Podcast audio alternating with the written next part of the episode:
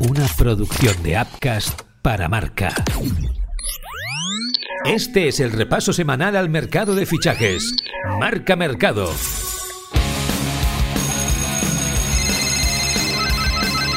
Marca Mercado con Joan Prats y Diego Picó. ¿Qué tal? Muy buenas y bienvenidos a Marca Mercado. Soy Juan Prats y esto está al rojo vivo. El mercado de fichajes está agotando sus últimas jornadas. Llegan las prisas, las incertidumbres de última hora, las sorpresas, los tapados y soluciones desesperadas. ¿Cómo lo estás viviendo, Diego? ¿Cómo estás? Hola Joan, ¿qué tal? Pues Sí, podríamos hablar de tensión, ¿por qué no? La típica cuando queda ya poco y muchas operaciones se cierran y otras se rompen. El reloj no se para y los clubes empiezan a arriesgar y a presionar también como nunca para conseguir las plantillas deseadas. Fichajes millonarios, nombres enquistados y el mercado más vivo que nunca. Pues no esperemos más, lo comentamos ya, empezamos.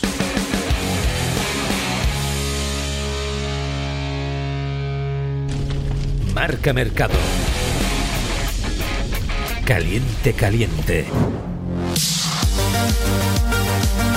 Caliente, echa chispas, lo está quemando absolutamente todo y por todo nos referimos a billetes. El Manchester United quiere asegurarle a Eric Ten Hag que tendrá un equipo competitivo recientemente con el fichaje de Casemiro por 70 millones y convirtiéndose el brasileño en la tercera venta más cara de la historia del Real Madrid. Él, por su parte, pasará a cobrar 11 millones netos por temporada, pero el United va mucho más allá y está dispuesto a revolucionar los últimos días de mercado. Suenan nombres como el ariete del PSV Eindhoven, Gazpo, Ziyech del Chelsea, los 100 millones que los de Old Trafford quieren pagar por otro crack del Eredivisie, Anthony de la Ajax, del Ajax de Ámsterdam. Diego, las últimas derrotas en la Premier están pesando mucho en el United y hay, da la sensación, quizá cierto nerviosismo. Estaba claro que arrancar la Premier siendo el colista en las dos primeras jornadas no le iba a salir barato al Manchester United. Ten Hag ha apretado las tuercas, siguen sin resolver el problema de Cristiano Ronaldo, aunque ahora hablan de que a lo mejor acaba en el Olympique de Marsella. Pero aún así tenían que mover el árbol. Han pagado 70 millones más pluses por Casemiro, que es un auténtico pastón. El Madrid lo ha dejado salir prácticamente sin problemas. Y ahora apuntan a un delantero, probablemente a Anthony, del Ajax de Ámsterdam, por el que pretenden pagar más de 100 millones de euros. Este United no tiene absolutamente techo, tienen dinero para gastar y quieren reaccionar. Ya han empezado a hacerlo, ganaron al Liverpool y eso cambia un poco las cosas, pero aún así el United no ha dicho la última palabra en el mercado. El Ajax ha frenado las primeras iniciativas de los Red Devils para llevarse a Anthony, pero la nueva oferta económica parece poder facilitar el acuerdo. El jugador quiere y el club lo aceptará. ¿Llegará a buen puerto el fichaje? Es más, ¿llegará a encajar el brasileño con el proyecto de Ten Hag? Se lo pregunto al periodista experto en fútbol internacional de Movistar, Jaume Naveira.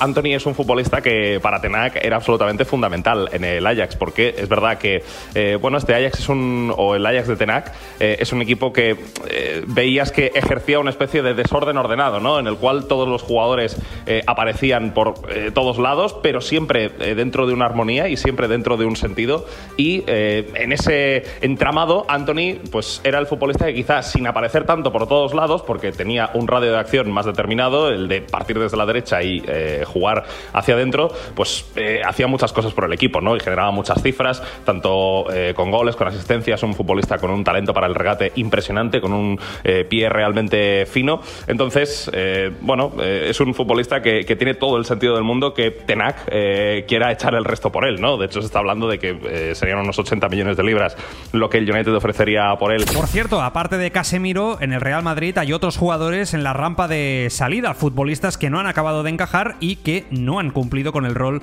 que se suponía que tendrían. Nombres como los de Mariano, Odriozola y sobre todo Marco Asensio. Diego, antes del 31 de agosto, yo no sé si podemos llegar a pensar que van a dejar de vestir de blanco. Seguro que alguna salida más va a haber en el Real Madrid y no creo que a nadie le pille por sorpresa. Hay tres nombres en la parrilla de salida, Mariano, Odriozola y Asensio. Son tres casos muy diferentes. Con Mariano, el Madrid ya ha tirado la toalla. De hecho, lo regala. Si algún club lo quiere, que venga, le pague el sueldo, pero el Madrid se niega a pagarle el último año de contrato. No habrá rescisión pero sí un acuerdo mm, natural para que el jugador se vaya gratis. Con Odriozola ha habido varias opciones, volvió de Italia y parecía que tenía hueco, pero ni aún así. Eh, Ancelotti le dice que si puede que se marche y el Nottingham Forest ha preguntado por él. Por último, Asensio, quizá la gran joya de la corona, el jugador mallorquín, el jugador balear, que iba a ser uno de los grandes. Tiene salida, ha jugado muy poco en este inicio de temporada y por tanto en Inglaterra empiezan a rifárselo. 30 millones de euros es el precio que le pone el Madrid. Veremos si alguien llega. Marca Mercado. No se lo cree nadie. Venga, va, hombre. Según la Gaceta de los Sport, el Chelsea ha mostrado interés por Rafael Leao del Milan, el que algunos señalan como el jugador más valioso de toda la Serie A. El Milan ni se ha inmutado, o todo lo contrario, y para proteger al joven portugués de 23 años ha aumentado el precio de salida de su jugador a 150 millones de euros, un precio prohibitivo para asustar al más valiente, aunque el PSG, el Paris Saint-Germain, también está interesado en el futbolista. Diego, en San Siro están trabajando con toda la calma en la renovación de Leao, así que el interés de estos clubes por la estrella del Milan se va a convertir en una realidad o en una oferta en firme o directamente es imposible. Es que Leao es uno de esos jugadores que va a partir la pana en los próximos años. Ya lo ha hecho la temporada pasada, ya lo hizo con el Milan, ganando el Scudetto y siendo uno de los jugadores más desequilibrantes. El Milan está tranquilo, de hecho el portazo que le ha pegado al Chelsea, que ha llegado eh, ofreciendo absolutamente todo para llevarse al jugador atacante del Milan, ha sido sonoro. De momento no hay novedades. El Milán se niega en rotundo y ni siquiera a negociar, no quiere negociar por el jugador. Eh, el jugador no tiene prisa, está contento, es campeón de Italia y quiere ahora dar un paso al frente en la Liga de Campeones. El Milán quiere intentarlo. Y seguimos con el Chelsea, que está a punto de cerrar un acuerdo con el Fútbol Club Barcelona para hacerse con los servicios de Aubameyang. A Xavi le gustaría que el gabonés siguiera. Esta semana marcó, por cierto, en el amistoso del Barça con el City, pero tras la llegada de Lewandowski no tendría hueco para seguir siendo uno de los grandes protagonistas del Barça la próxima temporada. Así que el ex del Arsenal ve con buenos ojos su fichaje por el Chelsea y el Barça además ve con buenos ojos tener margen para inscribir a Cundé. Las posturas del cuadro inglés con el Barça se encuentran cada vez más próximas para sellar, da la sensación, ese traspaso, ¿no, Diego? Creo que la ovación que le dio el Camp Nou en el partido para recaudar fondos contra la ELA, contra el Manchester City, eh, fue definitiva. Eh, Aubameyang es un jugador que va a dejar gratos recuerdos en el Barça, deportivos, porque fueron, fueron suyos los goles más importantes para meter el equipo en la Champions, y económico porque llegó gratis y puede dejar cerca de 20 millones de euros en la caja. Eh, está muy cerca de llegar a un acuerdo con el Chelsea de Tuchel, que es su principal valedor, que ya lo tuvo en el Borussia Dortmund, y por tanto la operación está muy cerquita de cerrarse y de abrir por lo menos una bombona de oxígeno para un Barça que necesita ingresos como el comer. Marca Mercado. Nos ha dejado flipados.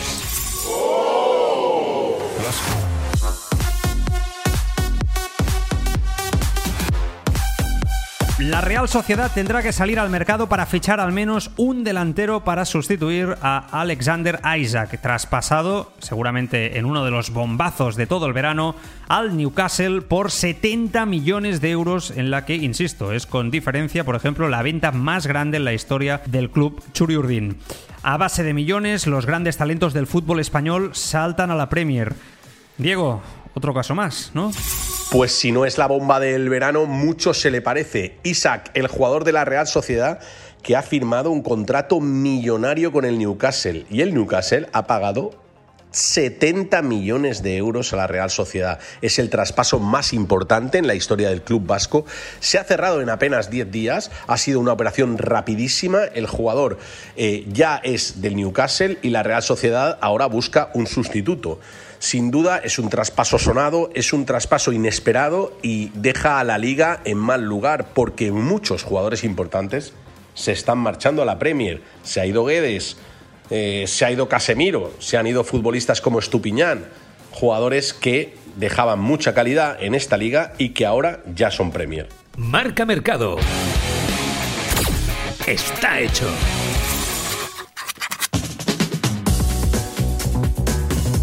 En este mercado hemos visto cómo jugadores de nivel y menos de 30 años han acabado fichando por equipos de Oriente Próximo, en las ligas de Arabia Saudita o también Emiratos Árabes. Son los casos de Santi Mina y Paco Alcácer. Yo no sé cuáles son las circunstancias de estos fichajes, Diego.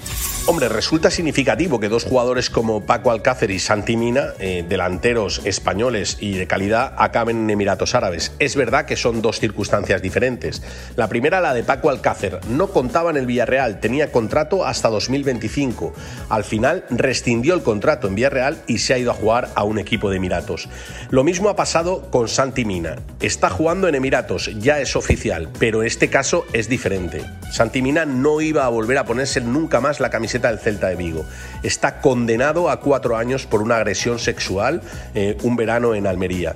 Y por tanto, el Celta decidió que una vez la condena era firme, aunque ha habido recurso, eh, nunca más podría volverse a poner la camiseta. Al final han encontrado una solución de una cesión por la que el club de Emiratos paga dos millones y medio de euros. Eso sí, el año que viene el problema existirá de nuevo. Muchos culés descansan hoy más tranquilos porque finalmente Samuel Untiti deja el Fútbol Club Barcelona. El central francés de 28 años no seguirá este curso en la disciplina azulgrana. Varios equipos se han interesado este verano por el zaguero, Girona, Rennes, Olympiacos, pero finalmente pondrá rumbo al calcio. Se ha vinculado con el Leche en calidad de cedido. El equipo de la Serie A no se guarda opción de compra y el Barça paga la ficha íntegramente. Luis Ferrojo, compañero en marca, valora el acuerdo. En primer lugar, lo que hay que valorar positivamente es la salida de un tití. El Barcelona llevaba varios mercados intentando colocar al francés y por los problemas de rodilla pues se eh, había convertido en misión imposible. Esta vez lo han conseguido con una operación compleja donde el Barcelona eh, recibirá dinero si un tití eh, juega partidos, pero si no lo hace eh, prácticamente pagará toda la ficha del francés. Bueno, es una solución coherente teniendo en cuenta que los clubes desconfían mucho de esa rodilla y del estado físico de un tití y es un riesgo que asume el club. Por lo menos se saca al jugador, se le puede probar en el leche si está bien o no. Si está bien, pues cobrarán, eh, bueno, cobrarán, dejarán de pagar la, la, ficha y si está mal, bueno, pues el problema se enquistará. Pero a priori eh, yo creo que es una buena operación porque lo principal era que un tití saliera y pueda demostrar que está en un buen estado físico. Y seguimos en el Barça, donde están muy pendientes todavía de otras salidas que condicionan posibles fichajes para los laterales del equipo, que es la gran necesidad de la plantilla azulgrana. A Memphis Depay lo quieren en Turín, pero el futbolista pide más de 7 millones por temporada y la cosa se ha complicado. Otro caso es el de Martin Braithwaite, que no viajó a Estados Unidos ni ha tenido un solo minuto en la liga ni el amistoso de esta semana. Con el interés del Mallorca de por medio, la posición del internacional ha cambiado de no querer moverse del Spotify Camp Nou a pedir dinero por irse. Diego, yo no sé qué quiere Braithwaite, porque la actitud del futbolista está empezando a dejar mucho que desear. Bueno, al final la petición de Braithwaite es una petición coherente. Él firmó un contrato y quiere que le paguen ese contrato. Nadie obligó al Barça a firmarle ese contrato al jugador. Por tanto, ahora mismo, para marcharse, le quedan dos años de contrato pide que le den la carta de libertad, pero además que le paguen 5 millones de euros, que si no andamos muy desencaminados debe ser el sueldo de una de las temporadas. Por lo tanto, al, final el futbolista sí que va a ahorrarle o a perdonarle algo de dinero al Barça, pero por supuesto no va a dejar de cobrar todo el contrato que tenía firmado. Eh, a partir de ahí debe encontrar un equipo en el que jugar porque en el Barça no lo va a hacer. Marca Mercado el culebrón del verano. Según adelantó Marca la pasada semana, la agente de Carlos Solé ofreció al Real Madrid fichar al jugador la próxima temporada como agente libre. La realidad es que el jugador lleva ocho meses sin recibir llamada alguna del club para renovar y hasta la fecha no han llegado ofertas. Ahora ha aparecido el Paris Saint Germain que, viendo que se ha complicado lo de Fabián del Nápoles, piensa en Soler como posible opción a fichaje. Soler es uno de los jugadores más importantes del Valencia, de hecho es uno de sus capitanes. Eh, acaba contrato en 2023 y el club estaba buscando una salida y él también. Al final no han llegado grandes ofertas y no se ha avanzado en la renovación. Eh, el club asegura que le ha hecho una oferta. El jugador dice que desde hace ocho meses no tiene una nueva oferta del Valencia. Por tanto, según adelantó Marca, el otro día pudimos saber que su agente se había reunido con el Real Madrid para ofrecerlo gratis para la temporada que viene. En este panorama empiezan a aparecer nombres de equipos que sí podrían llevarse a Carlos Soler en esta última semana, que sería solución a los problemas económicos del Valencia y problema porque en el aspecto deportivo dejaría a Gatuso muy tocado. PSG y Nápoles, pero sobre todo PSG, que se le ha complicado el tema de Fabián, pueden ser sus objetivos. Marca Mercado. Qué viejos somos. 4 de junio de 1982. Quedan nueve días para que el Mundial de España dé el pistoletazo de salida. Sin embargo, el gran gol ya se ha marcado. Lo ha hecho el Fútbol Club Barcelona, que ese mismo día anunciaba el fichaje de Diego Armando Maradona.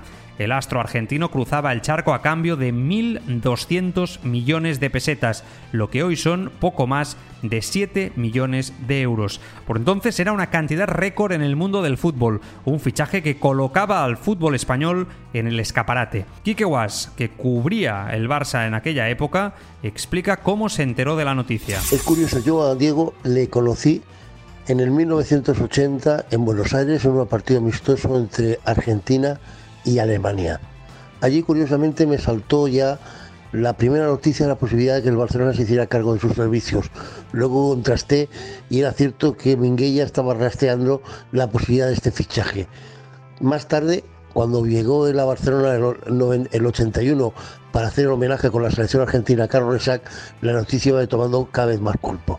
Yo he de reconocer que allí había un jugador distinto, diferente y muy importante y una vez aquí en Barcelona y en España nos pudimos dar cuenta, desgraciadamente por poco tiempo, que era un jugador distinto, diferente y con tallas de ser el mejor jugador del mundo. Así fue como me enteré del fichaje de uno de los jugadores más importantes del mundo. Sin duda, el gran artífice de que aquel fichaje se fraguara fue el intermediario y agente José María Minguella. Fue él quien se desplazó a Argentina para negociar con Boca Juniors el fichaje del 10, y lo que se encontró allí no fue una recepción amable. Así lo recuerda el propio Minguella. Nos prohibieron, bueno, pues no le dieron permiso hasta, me lo dijo el almirante Lacoste en una reunión que tuve con él, hasta el Mundial de Ustedes. El Mundial de Ustedes era el 82, que fue cuando realmente vino, un mes antes yo volví a Argentina a negociar, viajó el presidente Núñez, viajó Gaspar, viajó Tusquets, todos allí,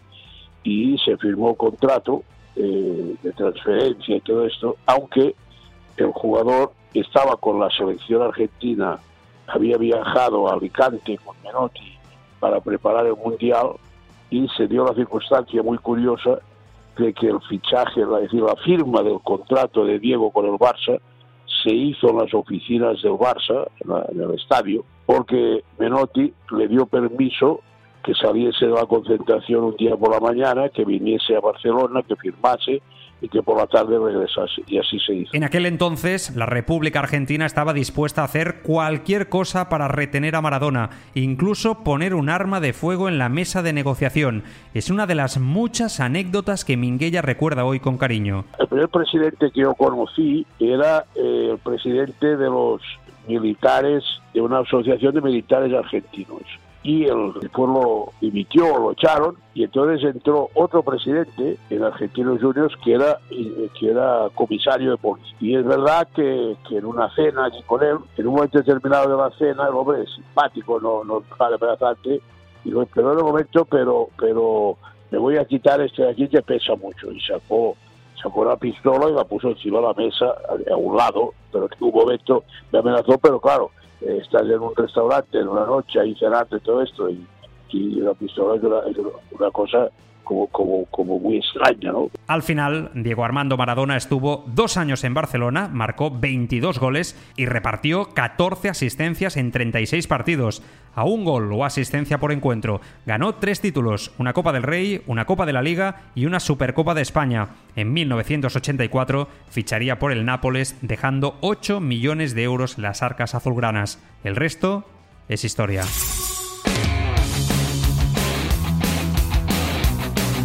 Y hasta aquí el marca mercado de esta semana, otra semana trepidante a la espera de lo que pase durante los próximos cinco últimos días de mercado. Lo comentaremos todo el próximo viernes en Marca Mercado. Adiós.